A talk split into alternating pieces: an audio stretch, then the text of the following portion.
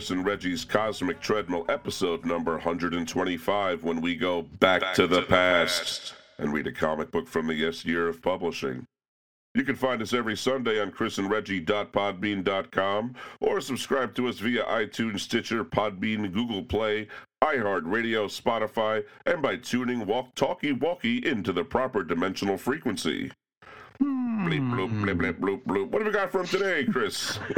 We're going to be taking a look at Black Hammer number one, cover dated July 2016. Script by Jeff Lemire. Cover and interior art by Dean Ormston and Dave Stewart. Uh, edited by Todd Klein. Publisher Mike Richardson. Edited by Brand- Brendan Wright and Daniel Chabon, or Chabon. Mm-hmm. Uh, assistant editors Ian Tucker and Cardner Clark. Designs Rick DeLucco, digital art technician Christina McKenzie, and this came out through Dark Horse Comics with a $3.99 cover price. Yeah, so uh, we're going to jump right into uh, the bios as usual. We have Jeff Lemire was born March 21st, 1976 in Essex County, Ontario in Canada. He lived in a small farming community near Lake St. Clair. Uh, when he was just 10, Jeff hammered a plank of wood between two branches high up in the maple tree outside of the family's barn, and here he'd sit and read comic books for hours at a time for years on end, posing for Norman Rockwell painting after Norman Rockwell. no, uh, Jeff attended film school, but he chose to pursue comics to suit his more solitary personality. After self publishing the Xeric Award winning comic book Lost Dogs in 2005 via his Ashtray Press imprint, Lemire found a home at Top Shelf Productions, and the Xeric Award, which is the X E R I C Award, is mm-hmm. a publishing grant given to independent comics creators co founded by Peter Laird. You might know him as the uh, Teenage Mutant Ninja Turtles fella. Yeah. Ah. Yeah, one half of the one half of them guys. So in 2006, Lemire's work was included in the Comics Craze exhibit at the Banff Center in Alberta, Canada. Lemire wrote and illustrated the Eisner and Harvey Award nominated Essex County for Top Shelf in 2008 to 2009. This is uh, in the shape of three short stories that were in uh, prestige formats. Their Tales from the Farm came out 2008, Ghost Stories also 2008, and The Country Nurse in 2008. These stories portray a variety of characters in rural Canada that uh, I'm going to guess based on his childhood. Chris, what do you think? Very likely. Very likely. Or, yeah. Considering it's so. called Essex County, and that's where he's from. There probably probably connection there. Uh, the trilogy was collected in 2011 with two new stories included. That was the Essex County Boxing Club and the Sad and Lonely Life of Eddie Elephant Ears. Uh, the collection won the Alex Award, the Doug Wright Award, and the Joe Shuster Award. It was also a 2011 selection for Canada Reads, the essential Canadian novels of the decade. Mm, the next year in 2012, Lemire would uh, release the original graphic novel, The Underwater Welder, again through Top Shelf. Jump back a few years, 2009, uh, Vertigo through DC published The Nobody. That was written and drawn by Lemire. And it's a retelling of H.G. Wells' The Invisible Man in a uh, two color, bleak, modern setting. He wrote and drew the Vertigo series Sweet Tooth that ran 40 issues, cover dated September 2009 through January 2013. This is a story about uh, a kid with antlers and uh, chocolate on his face. A lot more though. Uh, I, I want to say that was the first Lemire work I've ever read, and uh, I thought it was pretty great. It was it was the first one I read too. Yeah, I got. Mm. I hmm. remember it really kind of drew me in over like six issues, and I was I was hooked. It was really, really, really, really good stuff. Uh, in December 2010, Lemire signed an exclusivity contract with DC Comics. He relaunched Superboy. This is Volume 5, ran only 11 issues from January through October 2011 cover dates because of a certain toilet being flushed. uh, he also wrote Brightest Day, the Brightest Day Atom one shot. That was September 2010 cover date with uh, Mahmoud Asrar, uh, which was supposed to, to springboard into a mini series, except, as we mentioned, uh, the New 52 happened. and as part of that, he wrote the ongoing series Animal Man. That was volume two of that series, 29 two annuals. Cover dates November 2011 through May 2014. He also did Frankenstein, Agent of Shade. That was 17 issues, November 2011 through March 2013 cover dates. He would also write the Frankenstein and the Creatures of the Unknown book. It was a three-issue miniseries that ran during the Flashpoint event that took place just before the New 52. So, sort of a sort of a prequel to his Agents of Shade. A book, precursor, which, yeah, Which by the way, sure. I love. The, I love the Agents of Shade book. But that's that's a little Reggie uh, editorial there for you. I, I love the Superboy. That was well, uh, all right. We, was, we love that was everything. interrupted. now, uh, Jeff's run on Animal Man, Animal Man would cross over with Scott Snyder's run on Swamp Thing, and they had a story called Rot World that expanded the mythology of both properties, uh, the green and the red and all Right. that stuff. Uh, Lemire took over the uh, writing duties on Justice League Dark with issue number nine. That was cover dated July 2012, and he would stay on until issue 23, October 2013 cover date. Yeah, I think he, he dipped right before that Villains Month The uh, Forever Evil, yeah. thing. Yeah, that, all that stuff. Uh, in 2013, Lemire replaced Ed Nocenti as writer of Green Arrow with issue number 17 at an April 2013 cover date. His work on the title, along with the artwork of Andrea Sorrentino, was widely praised by critics and fans, and the two stayed on until issue number 34 with an October 2014 cover date. In that year, Lemire joined a team of writers composed of Brian Azzarello, Keith Giffen, and Dan Jurgens to co-write the New 52: colon, Future's End, a new weekly series set five years into the New 52's future. It ran from May 2014 through April 2015. After his exclusivity contract with DC came to an end, Lemire began working with other publishers. At the 2014 New York Comic Con, it was announced that Lemire would be writing all new Hawkeye, his first Marvel Comics title with artist Ramon Perez, and that ran from May through November 2015 cover dates. It was relaunched with a volume two at this point as part of Marvel's All New, All Different initiative, and then that volume ran six issues. The final issue was June 2016 cover date.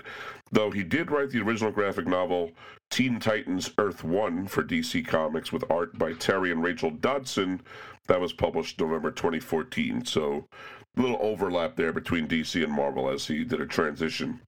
Yeah, and I think there's a, I think there were two volumes of that Earth. There were there was eventually another Yeah. one. I, I think by now he's not exclusive. Well, Not you know, we'll find out. He's, he does more or less what he wants these days, and he's he's seems to have earned that right to this point. But uh, so in April 2015, Jeff signed an exclusivity contract with Marvel Comics, which, like DC's contract before, only excluded him from working with DC Comics and not from doing work with Image, Dark Horse, Valiant, etc. Which is true. I don't think I've ever seen an an exclusive contract that didn't You allow couldn't do it the Indies. you can do yeah. the indies. It's it's only to keep you from the from the other guy. Uh, with Marvel's all new, all different thing, Jeff picked up more books. There was extraordinary extraordinary X Men that ran 20 issues, cover dates January 2016 to May 2017, with artist Humberto Ramos and Old Man Logan that ran for 50 issues, March 2016 to December 2018, cover dates with and with artist Andrea Sorrentino, his uh, Green Arrow uh, buddy. And Moon Knight, that was volume 8, 14 issues, June 2016 to July 2017, with art by newcomer Greg Smallwood. Also in 2014, Jeff co-wrote along with Matt Kindt the uh, Valiant. Uh, that was four issues, December 2014 through March 2015 cover dates, with art by Paolo Rivera, and that came out through Valiant Comics. Uh, this would lay the foundation for the Valiant Comics universe going forward, and uh, brought together all available characters for that event. Now, spinning out of the Valiant, uh, Lemire wrote uh, the ongoing series Bloodshot Reborn that ran 19 issues, plus two one shots and an annual, plus a four issue spin off miniseries. Cover dates April 2015 through March 2017, with art by Mico Suayan. Suayan, All thinking? looks good. That Sure. was pretty good. Nice one. Yeah. Uh, the second and third story arcs of the run were drawn by Butch Guice and Lewis LaRosa, respectively. Uh, Lemire and Dustin hmm, Nguyen? Nguyen? Nguyen? All right, yes. Dustin Nguyen, yeah. Well, they launched Descend- The Descender in uh, March 2015 through Image Comics. That's a science fiction space story about a kid trying to find himself. That would run for 32 issues and ended with a July 2018 cover date. In uh, July 2014, Dark Horse Comics announced a new creator-owned superhero series written by Lemire with art by Dean Ormston titled Black Hammer. Hey! Uh, that's set to be released in March 2015. In April 2015, however, Lemire stated that the series had been delayed indefinitely due to a cerebral hem- hemorrhage suffered by Ormston. Uh, in February 2016, it was announced that the series would be launching in July of that same year, and that would be the very issue we're going to be reading today. All right, we finally going to get to it, but first we're going to hear about the uh, folk fella across the table. That's Dean Ormston. He was born 1961 in Yorkshire, England, and he earned a degree in art and illustration at Leeds University during the mid 1980s. During the latter half of the 1980s, Ormston played the drums in various bands. Uh, these bands were The Silent Scream, The Second Coming, and This Colossal Youth. Uh, you can actually buy records of the first two bands with him playing drums on them.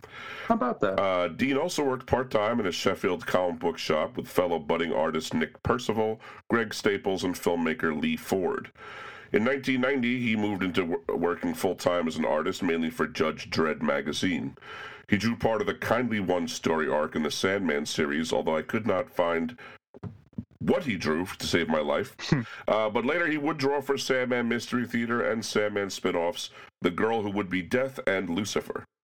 His work can also be seen in Predator comics and Captive, uh, Captive and Hell Comes a Walkin' for Dark, Dark Horse. Those are the two Predator series from 1998.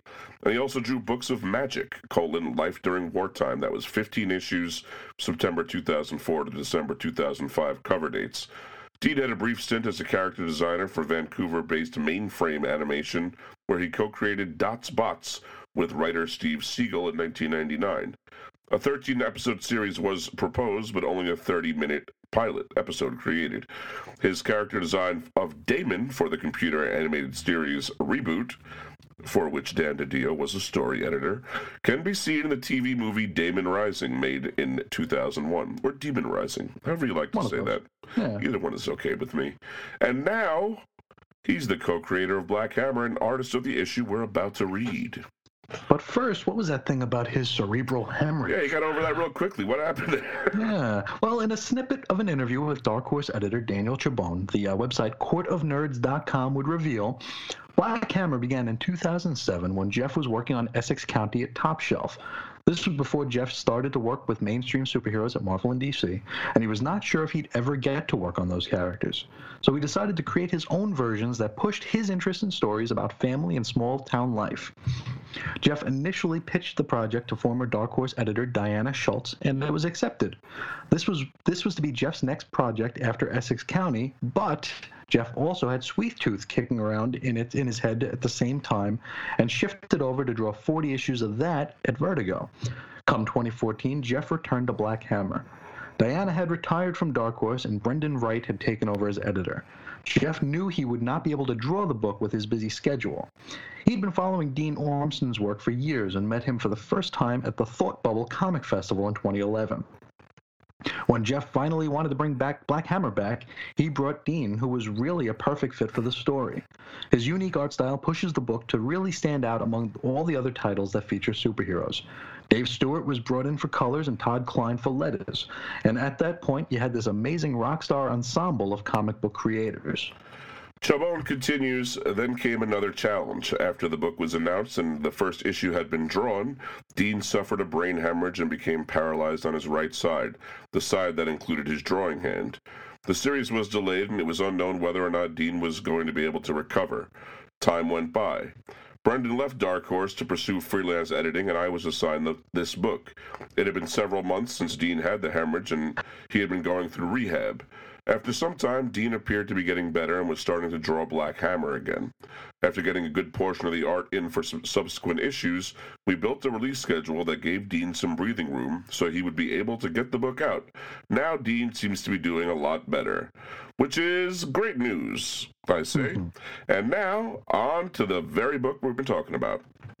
Black Hammer number one.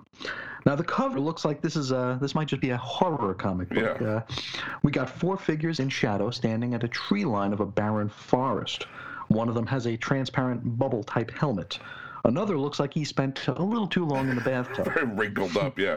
Uh, in the foreground, a little girl with white eyes hovers about a foot above the ground, while a decrepit old man scrambles along the ground for a sledgehammer. A black hammer? Uh, well, no, it uh, it looks more brown. I think actually. I think you're right. I yeah. think you're right. Now, on the inside cover are the credits, as already mentioned, uh, and some art of a superhero hoisting a boulder above his head. He's got a blue costume and an S on his chest, but uh, it ain't who you think.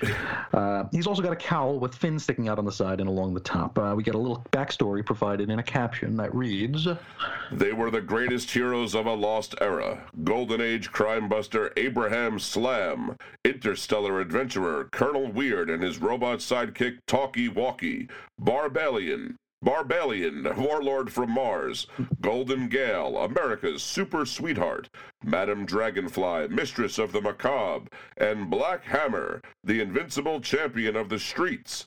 But the age of heroes has passed. Our first page is a nine panel grid.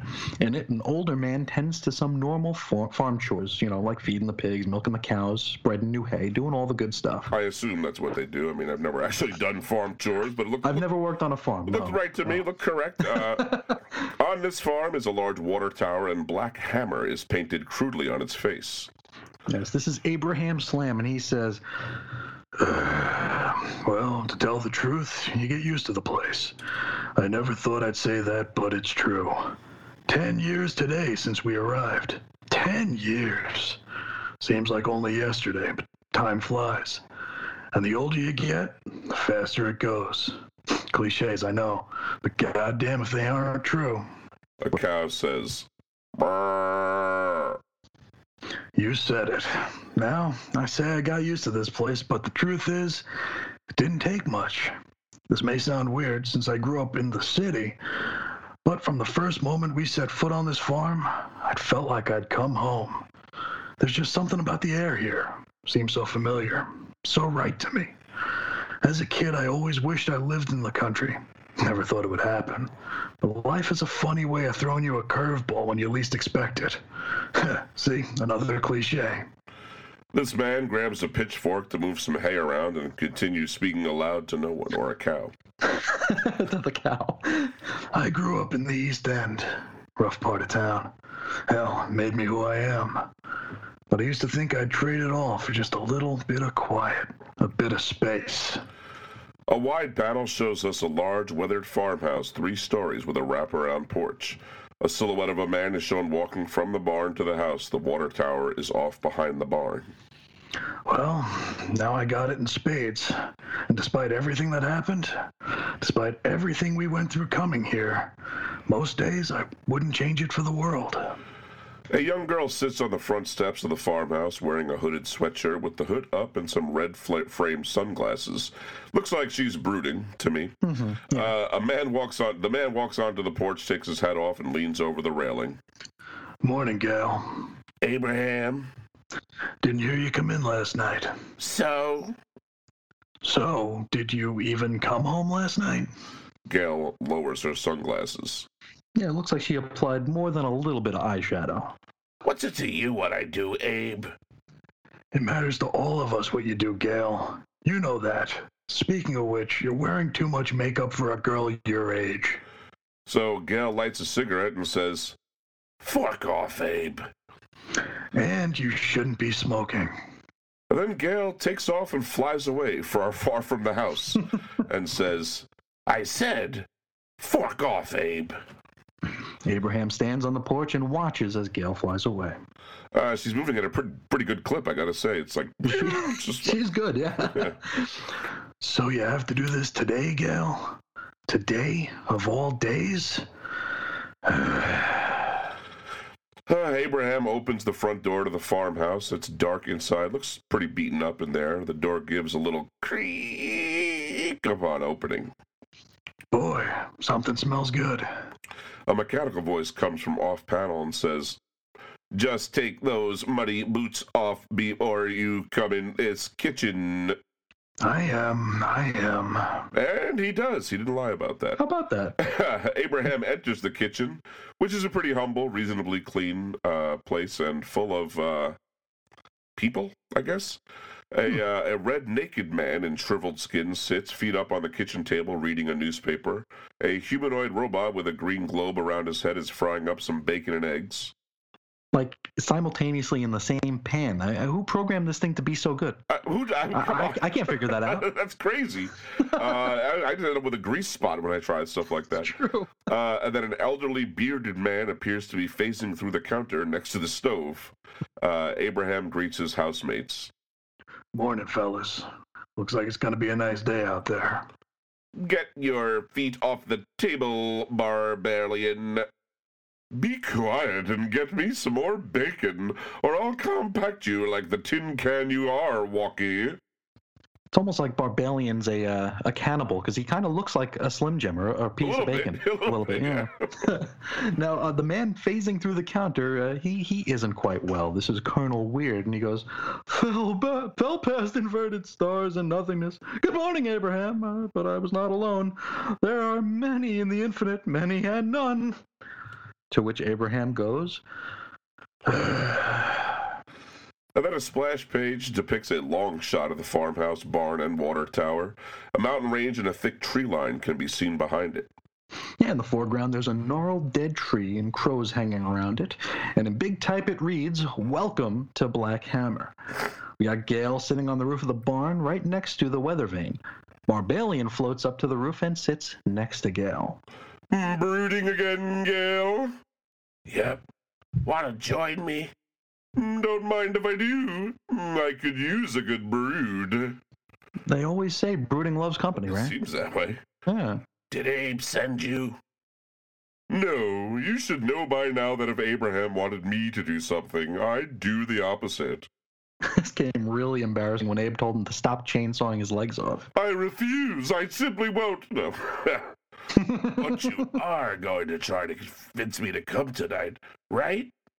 Only if you want to. Hell, I don't even know if I'll show up. Really? I'm sure he has positively nothing to wear. Really, that. since he is a naked alien, it seems. Yes.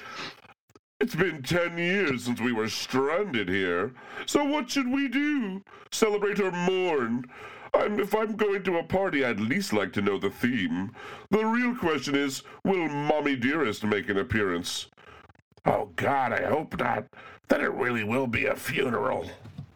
Two of them sit in silence on the rooftop for a few moments. Uh, then Gail reminisces about a time before. Do you miss it, Barbie? The way it was? We hop into a flashback panel which shows a woman in a red cape flying above a city of tall, pointy skyscrapers. Oh, I don't know. Sometimes. But the way you miss old friends you haven't seen in years. You know that if you went back, it wouldn't be the same as it was. I don't actually miss how things were. I was a different person then. Another flashback panel depicts a younger Barbalien who's hacking away at some giant ants with a long sword. I mean, really, the whole thing was kind of silly, wasn't it?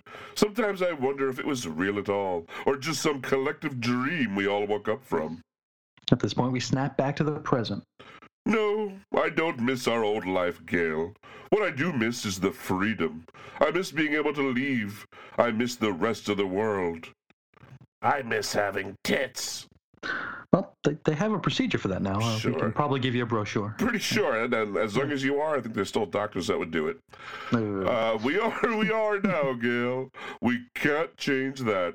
Hell knows we've spent most of the last ten years trying. Personally, I always liked you better this, like this, anyway. Gail gives Barbalien a hug. What would I do without you, Barbalien? You'd brood alone. Hmm. We hop back inside the barn where Talkie Walkie is working on what looks like a large satellite or maybe an underwater mine. Uh, Talkie Walkie is that breakfast making robot, incidentally.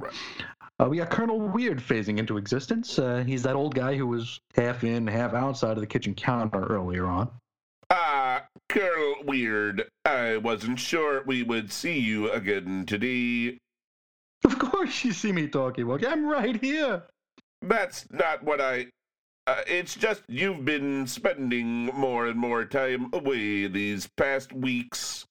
Yes, well, there's more and more troubles in the Parazone. I must be ever vigilant. Are you making yourself a mate, Walkie? Uh, mate? No, Colonel. It's a new probe. I've been working on it for months now. Don't you remember? He, he doesn't remember, but uh, he says, A probe? Oh, yes, of course. I intend to launch it past the perimeter of the town soon. Just a few more adjustments to the thrusters, and it will be ready. I have a good feeling about this one, Colonel. I think it might finally be the one to make contact. You never give up, do you, Walkie? A flashback panel shows Talkie Walkie and Colonel Weird, his own costume completed by a transparent green dome over his head as well. So they look kind of like twins in a way. Hmm. Uh, the two are gripped by the tentacles of a horrible monster and fire laser pistols at it. You were always such a loyal and diligent, di- di- di- diligent friend. Back to the now, and the Colonel's eyes look really wide and glassy. I I only wish I could be the same for you, but ever since ever since the Parazone, my mind has been well, I haven't been myself, have I? Nonsense, Colonel. You'll always be my commanding officer. I ah, what's this then? Are you building yourself a mate, Walkie? No, I told you it's. And then Colonel Weird starts to dissipate and fade away as he says his goodbyes to Talkie Walkie. Must be ever vigilant, Talkie Walkie. The Parazone needs me. Inverted stars and hordes of nothing beasts. Can't let them out. Colonel Weird is gone, and Talkie Walkie salutes and says, Yes, of course, Colonel. Godspeed to you. Just then, Abraham appears at the barn door in silhouette. Walkie, I'm heading to town to get some groceries. Have you seen Gail and Barbalien? Uh, no, Abraham, but would you mind picking me up some more solder? I'm almost out. You're still working on that thing. This thing, Abraham, may be our best chance at rescue. I really wish you'd be more supportive. well, maybe I don't think we need rescue, Walkie. And Gail and Barbalien come floating down from the barn's roof. Yeah, Barbalien skin looks fizzy. It's uh, bubbling or something. Something's happening there, yeah. Some of Uh, it, yeah. Well, I do. You're not the one stuck in the body of a nine year old, Abe. Yeah, well, some days I'd be willing to trade. Arthritis is killing me. So Abraham hops into a very beaten up looking yellow pickup truck. I'm going to say a late 1950s model, early 60s Yeah. at best. I'm no car expert, but it looks like one of them old classics. Uh, Gail and Barbalien are committed to going with Abraham into town. Before leaving, Abe admonishes Talkie Walkie to keep the barn door closed so no one can see the freaky stuff going on within. Yes, uh, Barbalien takes on a human form in order to mingle among humans. Uh, he looks like an ugly human, but uh, he's he's still human. He does look human, I'll give him that, yeah. now, as they drive away, Abraham tells Gail to put on her seatbelt, which uh, she doesn't appreciate. Uh, from that craggy tree covered in crows, a spooky green skinned lady watches the trio drive off the farm. Now, this would be the mysterious Madame Dragonfly that we heard about a little while ago, and she addresses one of her cawing crows. Shh. Calm yourself. They're going to town. I need to concentrate, and I don't need you squawking in my ear. We arrive in town, and Abe parks the car in front of a diner. Uh, we know this because uh, there's a red awning that says diner. Very helpful, that I gotta say. Uh, it looks like a relatively small town, but it's not nothing at all. There are like two and three story brick buildings lining a two lane street. Few cars are puttering along on it. Abraham goes, I won't be gone too long. Meet back here in an hour. Fine. Yes, sounds good. Have fun. What's that supposed to mean? Oh, nothing, Abraham. And what he really means is that you should have a miserable time, obviously. to which Abraham goes, So Abraham enters the diner. A bell above the door jingles as he does. Inside is a diner. Hey. And uh, we, we meet a waitress in a pink uniform who recognizes Abraham. She says, Abraham Slam, what's that grumpy look for? And Abraham grins broadly when he sees the waitress. I don't remember anymore, Tammy. That's more like it. Black. Always. Tammy pours Abraham a cup of coffee and they continue talking. Didn't expect to see you in town today. Well, wasn't planning on it, but uh, then I, I got to thinking. Think about what? You. That, that might have worked in your day, buddy, but this is uh, the 21st century, so. Right. But no, Tammy says, You old dog. Sweet talk like that will get you everywhere. We jump elsewhere where Barbalien is shopping for groceries, and then, carrying the bags, he walks past a church. And it looks like they're giving food to the needy. Uh, we got a crowd milling about. Yeah, a young priest in glasses calls over to Barbalien. Hello! Care to grab a bite? Oh, uh, I should probably get these to the truck. Well, Keith, why don't you put them down and grab a coffee? Barbalien sets his bags down on a nearby table and says, Well, I guess I could use a pit stop. That's the spirit. I'm Father Quinn. I moved to the parish, taking over for Father Drake. The two of them shake hands. Barbalien says, Oh, uh, Mark Markz. I, uh, didn't know Father Drake very well, I'm afraid. Ah, not a church going man then. Uh, not as much these days. Uh, I've lapsed. Well, you're gonna have to put the coffee back then, I'm afraid. Awkward pause. I'm joking. Ah, okay, good. So, I guess I should make my sales pitch. The boss is always watching, right? Ah, yes. But it would be great to see you out of Mass. No pressure. But maybe it's time you gave another shot. Well, I hate to disappoint you, but I think my church going days might be over, Father. Never say never. The door's always open, Mark. Mark Markz. What is that? Eastern European? Uh, it's Swedish. Yeah, close, but no It seems like Uh, it, sure. now, back at the diner, Abraham is still chatting up Tammy. So I was thinking I'd come by tonight uh, after I finish up at home. Maybe I could come out to the farm for a change. Don't you think it's time I met this family of yours, Abe? We've been through this, Tammy. My family is, well, it's complicated. And at this, Tammy looks disappointed and also a little bit weary, as she's heard this before. Yeah. Every family is complicated. I just want to. Then they're interrupted by the bell in the front door ringing, and in walks a massive police officer. This is Sheriff Red Trueheart, to be precise. He's holding Gail by her hood. Slam, we need to talk. What do you want, Red? It's none of your business, Tammy. I found Slam's granddaughter sla- shoplifting cigarettes from the stop and go. Get bent or get bent, Trueheart. Gail, is this true? Awkward pause. Thank you, Sheriff. I'll deal with Gail. If you can't handle her, she wouldn't be shoplifting cigarettes at nine, Slam. But then again, I should know to lower my expectations when it comes to your family. The two men regard each other angrily for a moment. And then Tammy breaks the tension. Kids get in trouble all the time, Red. It's hardly a police matter. We both know this isn't about Gail. Oh, really, Tammy? Then what is it about? We're divorced, Red. What I do is my damn business. Yeah? And who you do, right, Tammy? Though you were never very picky. Watch your mouth, Trueheart. Or what, Slam? What are you gonna do? And then a flashback panel depicts a young Abraham Slam dressed in a skin tight blue uniform and a cowl. He's punching out some goon with a right cross and back to reality. Let's go, Gail. Gail says, Should have beat his ass, Grandpa.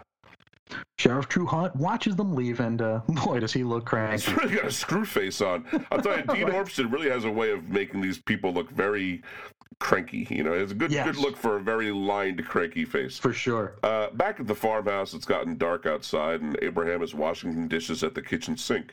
He glances at the clock and notices the time. Abraham walks to the bottom of a flight of stairs and calls up to his housemates. Gail, Barbalien. It's almost eight. There's no answer. Later, Abraham and Talky-Walky are outside uh, near those blackened, gnarled trees. They're looking at a sledgehammer that's lying on the ground. Abraham, are are the others coming? I don't think so, Walky. Why don't we give them five minutes before we start? No point, Walky. They've they've had enough. Uh, I don't think. Then Madame Dragonfly and Colonel Weird show up.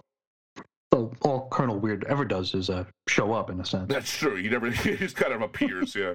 Madame Dragonfly says, "Am I lit?" Colonel, Madame Dragonfly. Um, no, no, you're not late. Where's the others then? Barbalien and Gail come floating in from the farmhouse. Right here. This gets a little smirk out of Abraham. Hey, in another nine panel grid, Abraham has a lot to tell us. Hmm. Well, then, I guess I'll get started. I, I've been thinking about what I was going to say all week, uh, this being our 10th anniversary year and all. But the truth is, well, the truth is, you've all been really pissing me off lately. Is it uh, Festivus already? Is that what this is? Right, This is we're, the, we're the airing of grievances here, Sure. right? Hell, I know we never wanted to come to the farm, but we made our choices, uh, our sacrifices. and This is where we ended up. That's all history now. That's our history, and ours alone. I tried to make this a home for me, for you. But all you do is whine about how we can't leave. And now we're stuck. Well, well boo hoo. Boy, I uh, wonder why people don't like showing up to this thing. It's- Right? It's really that's great. The only thing that can make it worse is if it was like a black tie thing. I mean, Yeah, really. you, No, got to get dressed up to get dressed too? down. No way. right? At least we're still alive. We can never forget that. Most of all, we can never forget him. What he gave up for all of us. A panel centers on the sledgehammer, and then a flashback panel shows a silhouette of someone wielding it and about to smash the hammer down on some big guy dressed in green. Joe Weber was the bravest man I ever met. He never backed down from a fight, no matter what. And he gave his life so we could have this life. We need to remember that. We need to remember that we are still here. It may not be the life we wanted, but it's the life we have. And at least we have it together. Yeah, so quit your dang belly aching. Ah, come on. Help me spread some hay around here. Uh, cut over to a city, a decidedly green lit city of wild skyscrapers with glass domes on the top of them. The building for the for the newspaper The Global Planet has a hollow globe spinning on top. Hmm, that's familiar. Uh, now, a young, young reporter is at a newspaper office uh, late, finishing up her article, uh, which is meant to commemorate a very special day. Yeah, the article reads, but we'll do it in a semblance of her voice. Yeah. Ten years. Ten years ago today since they saved Spiral City and disappeared. To most, they don't seem real anymore. Like urban legends, ghost stories. But they were real. I know because I was there. Yeah, so we're a lot of people, but real, no one likes to talk about Woodstock 95, right? Nobody should either, Chris. That was a Two more moment. days of peace and love. right? I was only 13, but I remember the terror, the fear. It's still there in the air. It's infected the city and never left us. An old, an old front page of the Glo- Global Planet has the headline Heroes Killed Saving Spiral City. The subheader reads Anti God Destroyed. The accompanying photo looks like a massive explosion taking out a large chunk of a much older looking Spiral City. They stopped him. They defeated the anti god and saved us all. In the aftermath, their bodies were never found. They were presumed to have been obliterated in the final battle. The next page has four large flashback panels depicting this superhero team's battle against the anti-god. And if uh, if you're not getting an allusion to Crisis on Infinite Earths and the anti-monitor, monitor, uh, then let this be the clarification. Yeah, that's the, there's a connection there.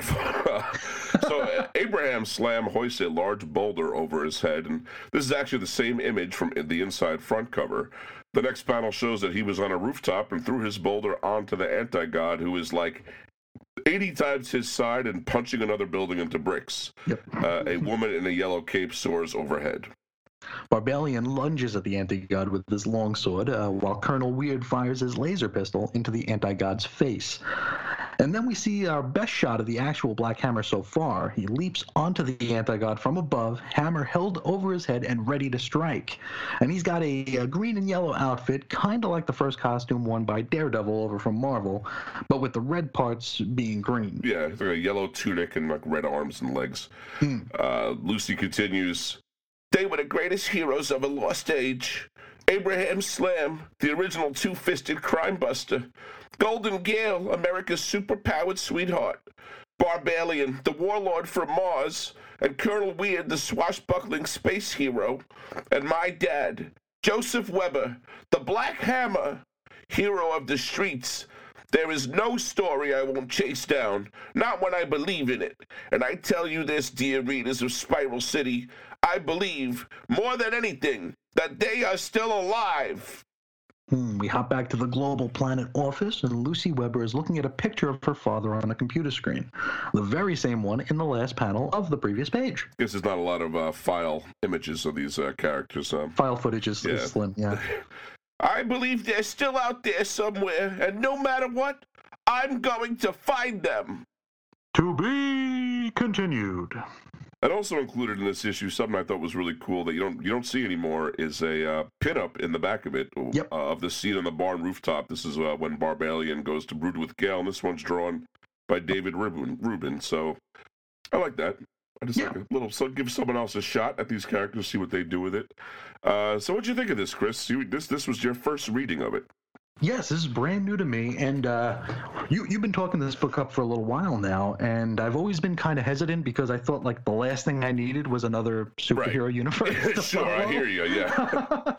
but uh, damned if I didn't have a ton of fun with this. Uh, I thought this was a really uh, compelling story. Uh, I, I I had to buy the issue digitally because I couldn't find either the trade or the single issue anywhere around. I, I definitely do want to keep my eyes out for the trade though because this was some fun stuff. Um, it made me uh, it made me remember why I I started digging independent comics because Yeah. I've been so far because I mean we we've said this before, but when you do a show and blogs based on comics, it, it kind of becomes work. You don't do it for fun as much You, anymore. you can't justify just reading anymore. Yeah. Yes, it has to come with a string. You know, you need to have a uh, you need to have a step two. It's read, then discuss, and analyze, and all that stuff. But uh, reading this, uh, I think this could be the, a book I read for fun. this could be I hope so. a book that I don't need to I don't need to take apart and analyze and, and write about. This could just be a fun book, and uh, I, I really enjoyed the heck out of it. Well, it's interesting. I, I thought you would like it for the same reasons that I like it, which are the allusions to uh, other comic book things. So familiar with, especially especially DC, but there's a little little bit of everything. That and as you go in, you'll see there's sort of a kind of a uh, you know blurring of all the uh, different lines in comics and all. universes. Yeah. You know, he plays around with it, so there's that enjoyment. But uh, I am seeing people do seem to dig it on its on its face value, and I guess it can also be enjoyed there if you want personal Sure. stories about superpowered people. I wouldn't say this is the first time that it's been done, but uh, taking you know taking versions of these well-known characters like Martian Manhunter and uh, you know Archetypical, yeah. elements of super exactly archetypical superheroes. Uh, it does put kind of a new spin on it, where it's like this is what it might be like if uh, you know Martian Manhunter was dealing with this, or you know Supergirl was, was dealing with this kind of uh, situation. So I, I really dig that. I, I love the allusion to Crisis and like Mhm. uh, you know uh, that's in a way Crisis did wipe everything away that came before and. Uh, in this version, wiped it away and sent it off to the farm, kind of like what happened to my puppy when I was young, right, Chris? I remember that. That's what I was told. It was, went to a farm and it lived forever, and it was fine. So There's plenty of uh, room to run around. all the puppies, that was it. They were all so happy. Uh, so uh, I really dig this, and as you go on, I, I think it's it's it gets more and more rewarding, particularly for people like us that know a little bit, you know, the origins of it. But Sure. uh, it's getting, it seems to be getting traction uh, elsewhere. So more power to it. Um, Absolutely. but I, I'm I'm glad you dug it. I'm definitely digging it. This is one. This is really one of a few comics that I am staying on top of recently. I was going to say this is a this is a, an actual current read for you. exactly. Yeah, you- yeah. it's still coming out, so I, I I pay attention. I wait to see when they come out. So. uh who knows? I don't know if we'll ever come back to it because uh, you know it's kind of brand new and not much to it so far. But Yeah. uh, you know, definitely I recommend it. So if you have change in your pocket swimming around, you know, four dollars or three dollars worth of change, Yep. Actually, you know what? On the on the uh, the digital is I think it was two bucks, wasn't it, I think so. I think it I think so. I, I didn't even look at the price. for the first issue? Well, I mean, it wasn't it wasn't more than the cover price, but I No, think they actually so- dropped it by a buck for the fact that I guess now it's you know Uh, done and sold. and- So yeah. if you want to dip your toe in, that might be the way to do it. But uh, yeah, let's uh, talk a little more about the man that made it.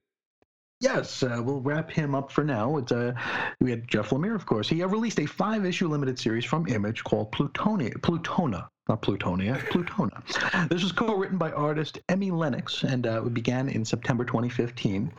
Uh, he and Scott Snyder collaborated on a three-part prestige format, AD After Death, that was released through Image beginning November 2015.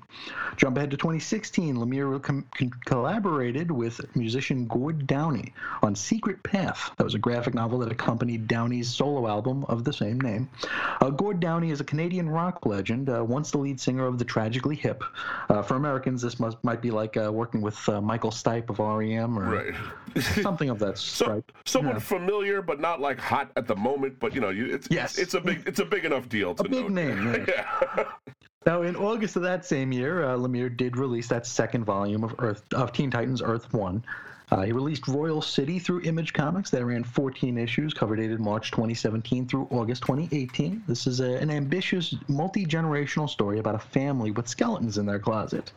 Uh, Lemire would team up with Andre- Andrea Sorrentino again, this time for the horror comic Gideon Falls. That debuted March 2018 and is currently ongoing, also from Image Comics. That's another one I'm following, by the way. That's pretty good, but Hmm. that one's definitely, if you are of a horror bent, Bent- that's the one to look at. Uh, in August 2018, publisher Simon Simon and Schuster released Jeff's original graphic novel Rough, Roughneck, which won the Alex Award. And then November of that year, it was announced that Jeff Lemire and Keith Giffen would be releasing a take on the Inferior Five through DC Comics, which has not been released or really mentioned again, but we might find out something about it in a minute. Uh, Jeff has been a co-storyteller on the Terrifics, part of DC Comics' New Age of Heroes, which began in uh, February of 2018. That's that team with Mr. Terrific, Plastic Man, a new Phantom Girl, and Metamorpho. In late 2018, Sci-Fi.com reported that Black Hammer had been optioned for a television series, and that Jeff Lemire would be intimately involved with the writing and development of the series. Also in various stages of film and television pro- development are Descender, AD After Death, Plutona, The Underwater Welder, Gideon Falls, Essex County, and Sweet Tooth. So pretty much everything, folks. I mean, you know, about, that's yeah. really almost everything he's done. Uh, in that same sci-fi.com article, Lemire said, I reached a point in my life and career a year or two ago where Black Hammer, Gideon Falls, and Descender and other creator-owned works like Plutona were now my focus and not so much work for hire stuff. I felt more control of what I was doing creatively and satisfied with that. It's awesome once you get there when you achieve something, but you look for the next challenge too. Film and television certainly started to be more intriguing to me over the last couple of years. But, you know, don't take our word for it. Why don't we uh, take a little pause here and hear from the man himself, Jeff Lemire. Hey, everybody. Uh, we got a great guest here right now We're talking to Jeff Lemire, the creator, co creator of Black Hammer, uh, which is the uh, book that we just read not too long before this conversation. A couple minutes back. Yeah. And, uh, you know, we want to talk to him about how he came to this uh, interesting concept. But, Jeff, fir- first we have a really uh, dumb question that we'd like to ask uh, people. Sure. This is the most obvious question, but we truly find it interesting. Uh, what is what was your first comics moment? And by that I mean it could be the first memorable moment with comic books where Yeah, you your, said your secret origin, right? Yeah, something like that. Yeah, well, I mean, I feel like uh, the the thing that really caught me um, was probably back in around, I guess, the early '80s. Um, I grew up in a really small town, and, and in back back in the '80s, as you guys know, especially if you live in a small town, there weren't comic shops. So the only No. comics I really knew or had access to was whatever was on, you know, a newsstand at the grocery store or wherever I was. So there was you know i just kind of would get whatever. And I, I i was always even from a really young age was into comics. Um probably when i was like four or five i started collecting them and drawing you know trying to copy pictures from them and stuff. But the ones that I, I feel like were really really hit me was when um in 85 when both crisis and who's who came out from dc at Ah. the same time and Ah.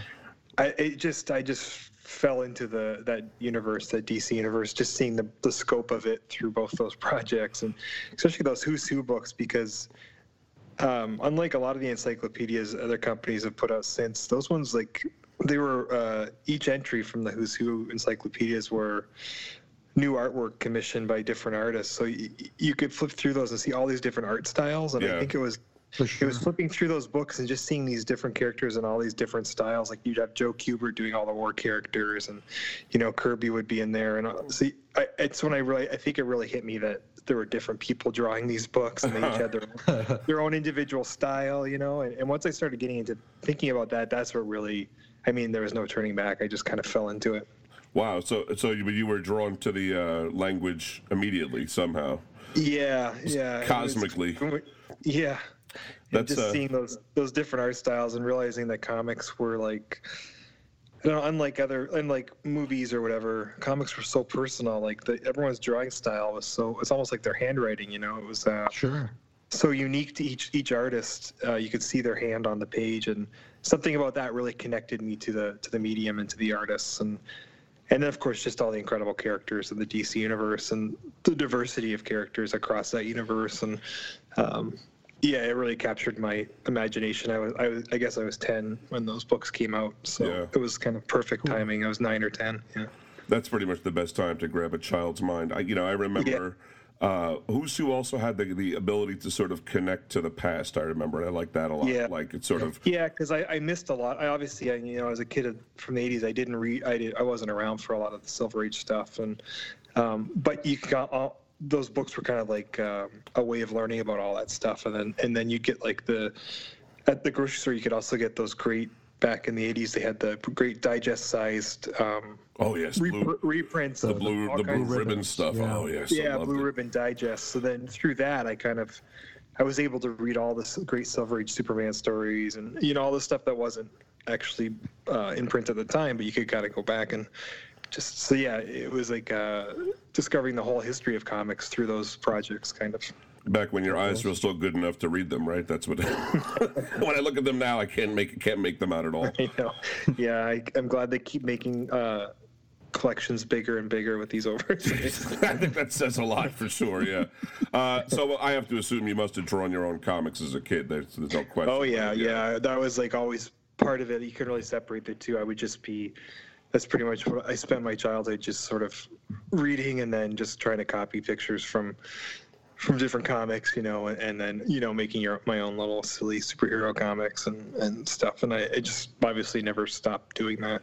Yeah, that's good. When did you realize that you think you thought you wanted to make it a career?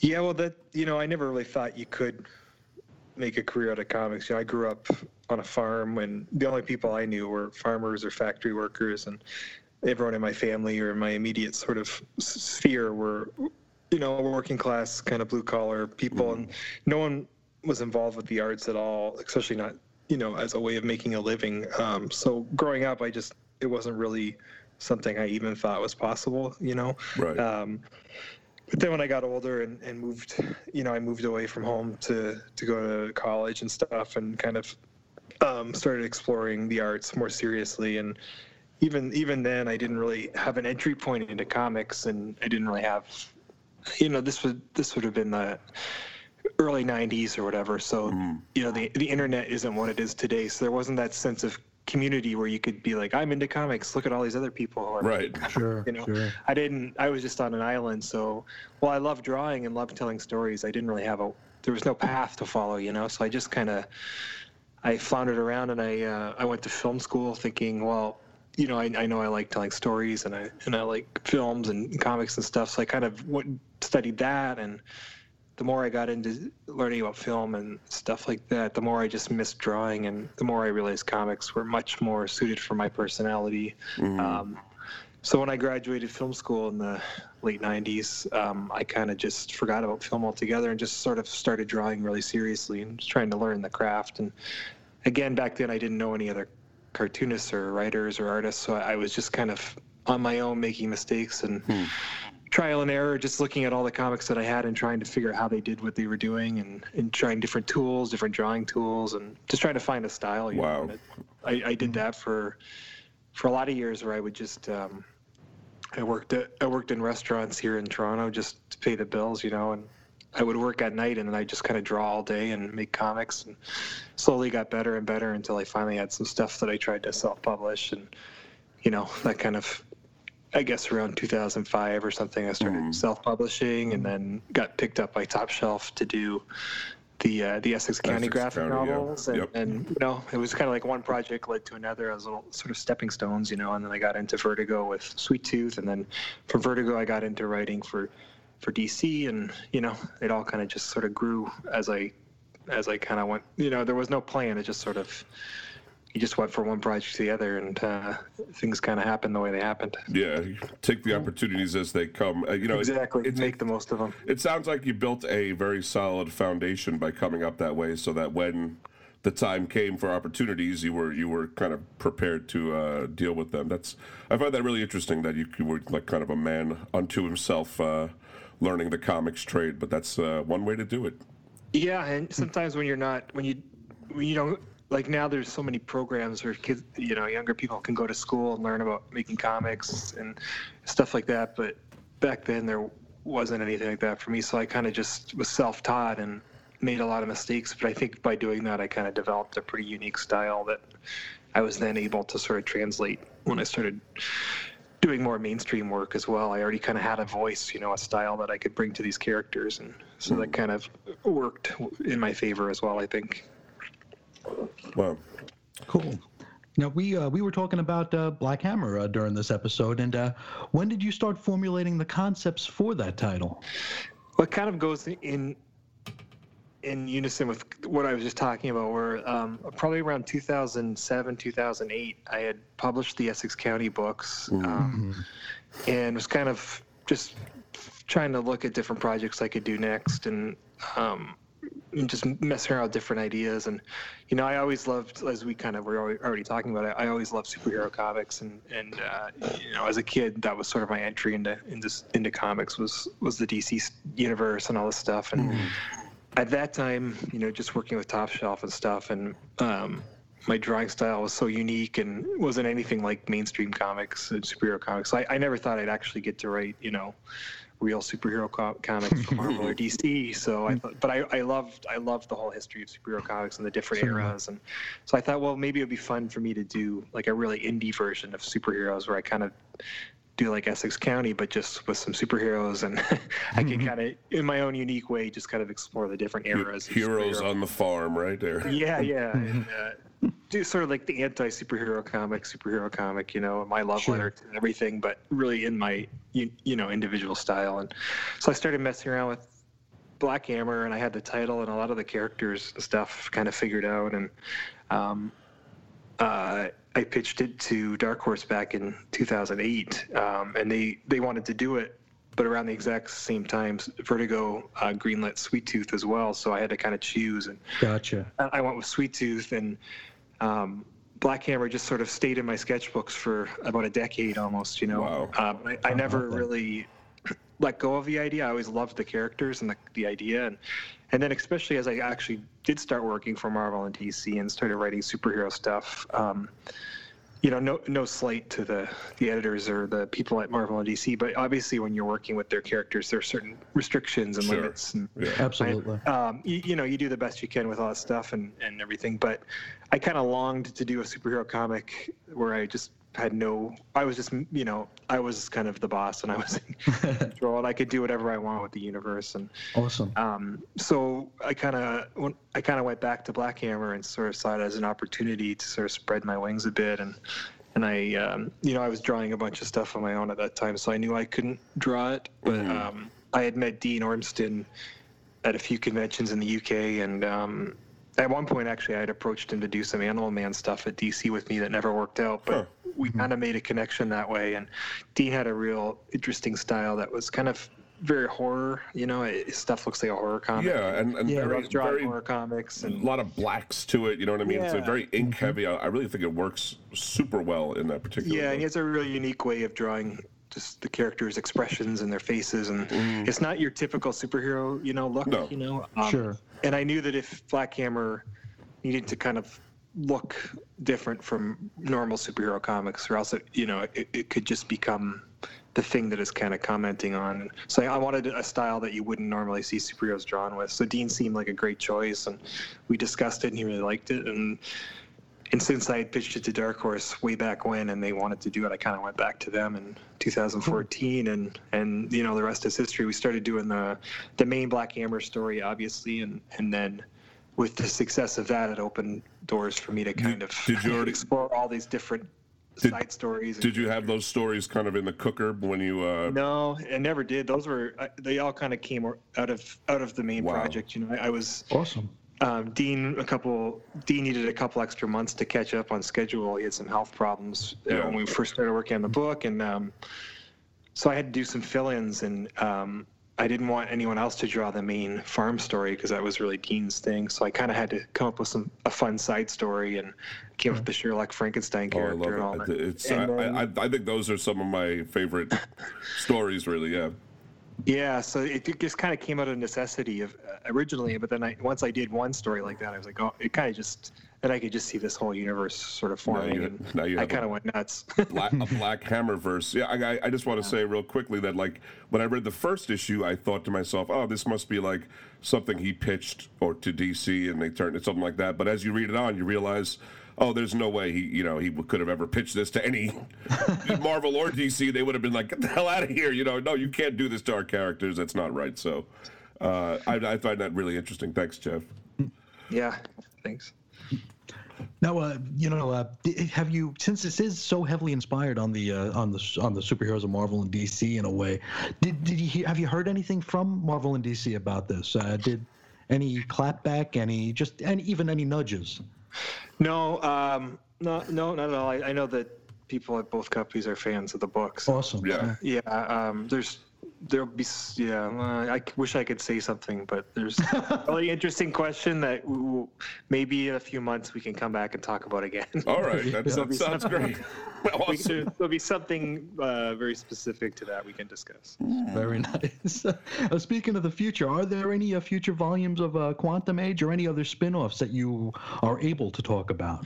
Well, let's see. What's so right, right now? We've done Quantum, uh, Doctor Star, and Sherlock. Um, trying to think what else. So, so Black Hammer 45. 45, yeah. out. 45. Yeah, Matt Kindt is drawing that one. It's sort of, um, yeah, obviously set in World War II, and, and it's this African American um, fighter pilot squadron who, um, you know, team up with some of the superheroes and fight Nazis. That one's a lot of fun, and it kind of feels in some of the golden age. Um, and then uh, there's there's two other series that we're developing and that are being drawn right now, but we haven't announced yet. So, I can't- Awesome. I can't wait for that uh, Black Hammer 45 myself. Yeah, that sounds right up fun. right up my alley, to be honest with you. Um, I do want to say congratulations on the uh, television and film deal with Legendary for Black Hammer, but also you've got a lot of your independent projects uh, are in, I assume, some stages of uh, development. I know Descender with Dustin Yeah. Ryan and uh, Death AD with Scott Snyder. I, it, this is kind of a broad question, but what is it like to be recognized in that way? I mean, I mean uh, are, are you just kind of sitting around, you know, watching Brady Bunch, and then you get a phone call and someone, you know, is what happens. I don't know. It's it's it's weird. I, I you know, for me, comics is really the main thing, right? So uh, I don't feel like um, you need you need film or television Yeah. stuff to happen, to feel Sure. validated. You know, for me, the comics are the number one sort of priority.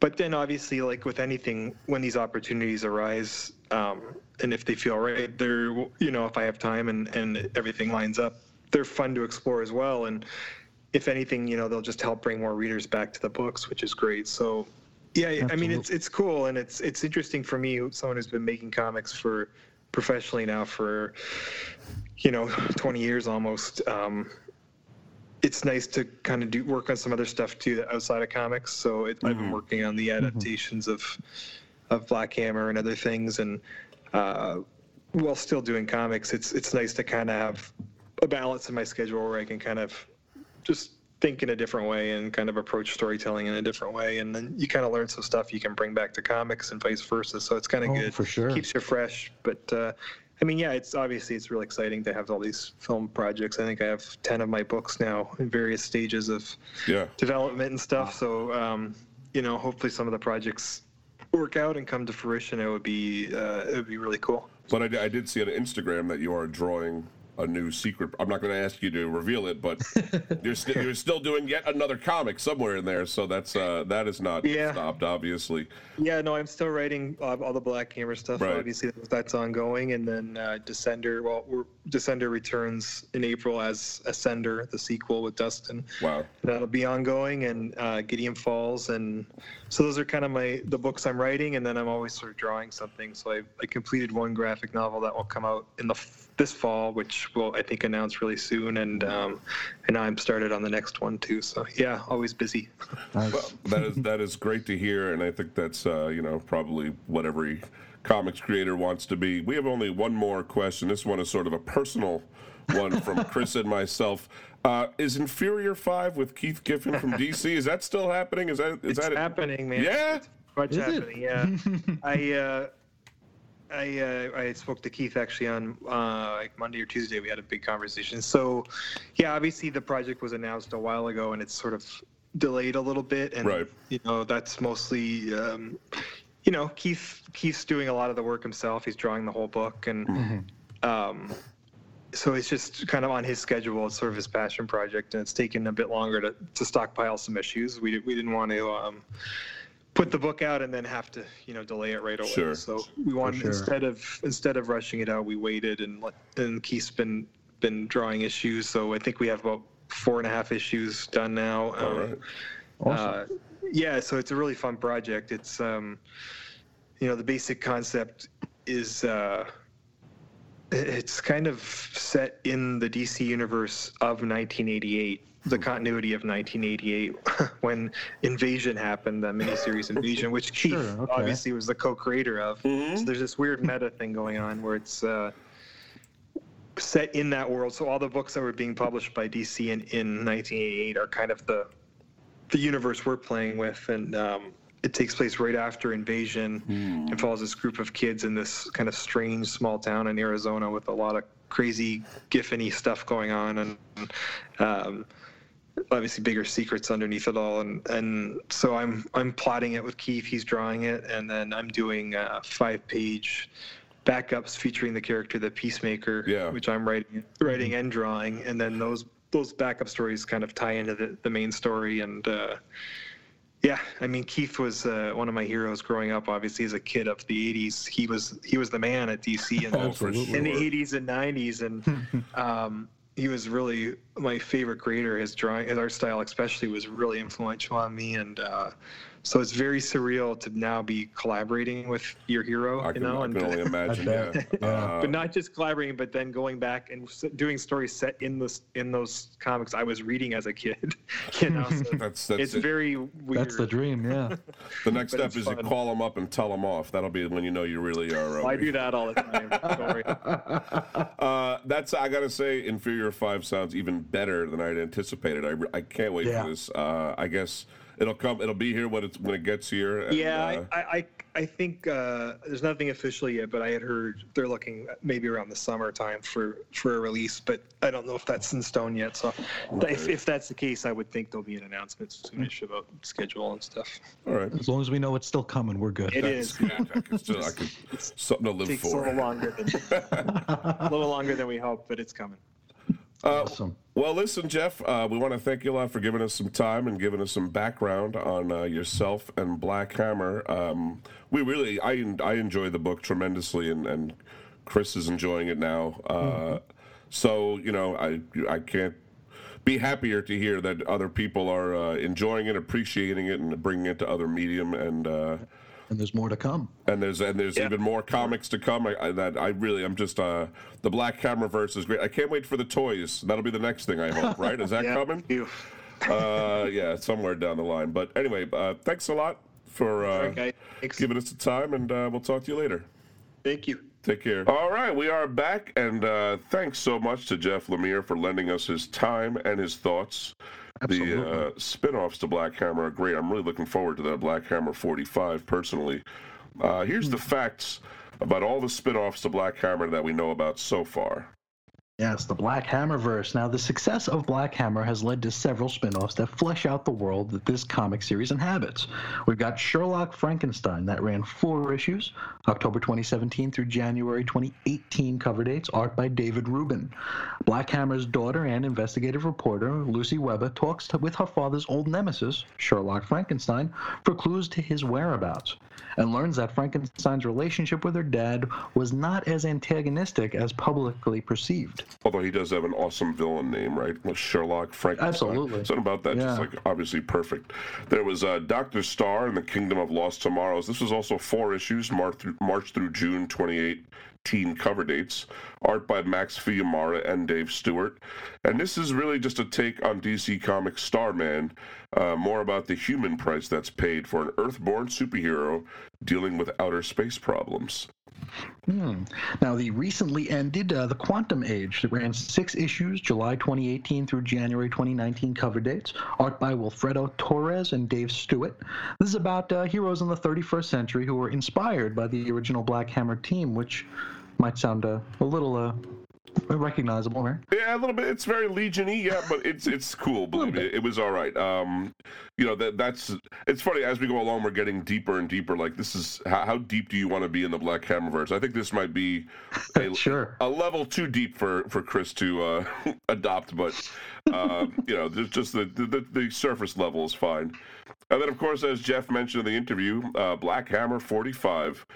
Uh, Sci-Fi Wire announced this in December 2018, co-written by Ray Fawkes, with art by Matt and Sharlene Kindt, a four-issue series slated to begin production in March 2018. Uh, pu- uh, publication, sorry, so it should be coming out pretty soon.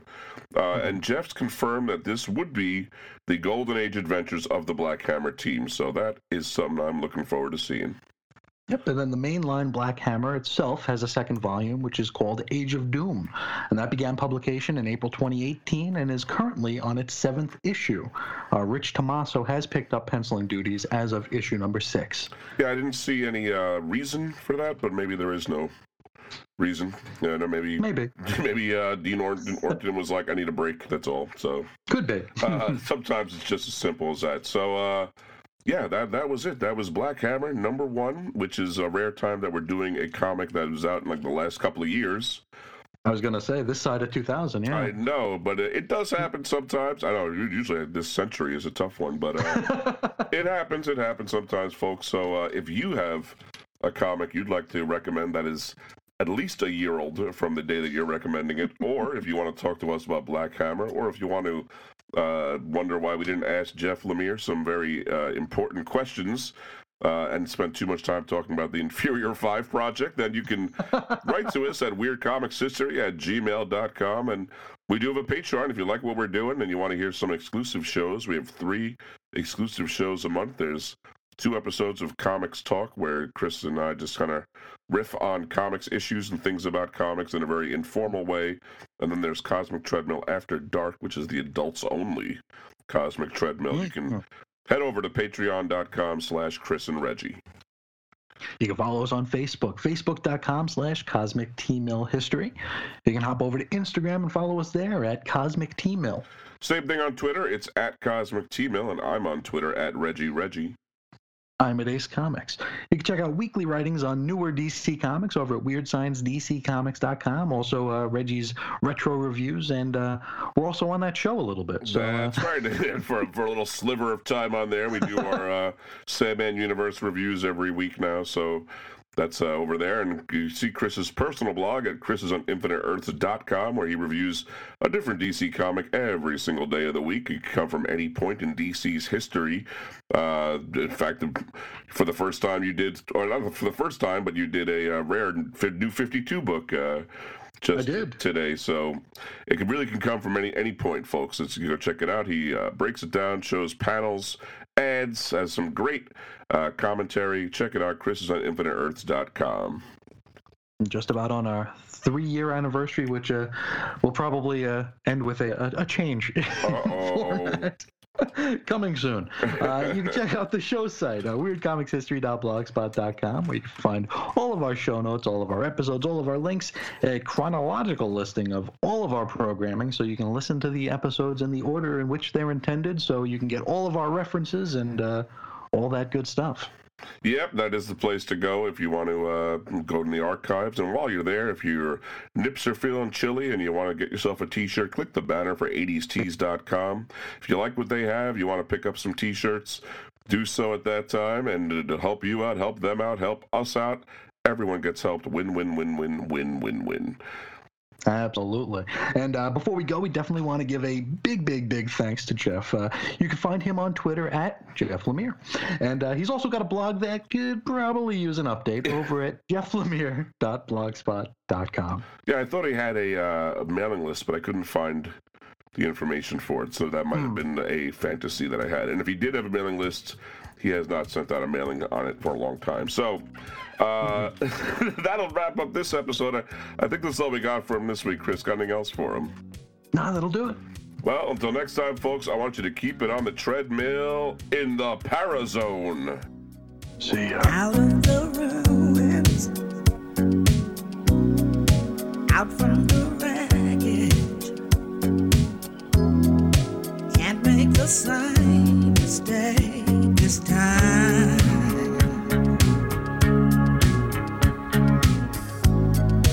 We are the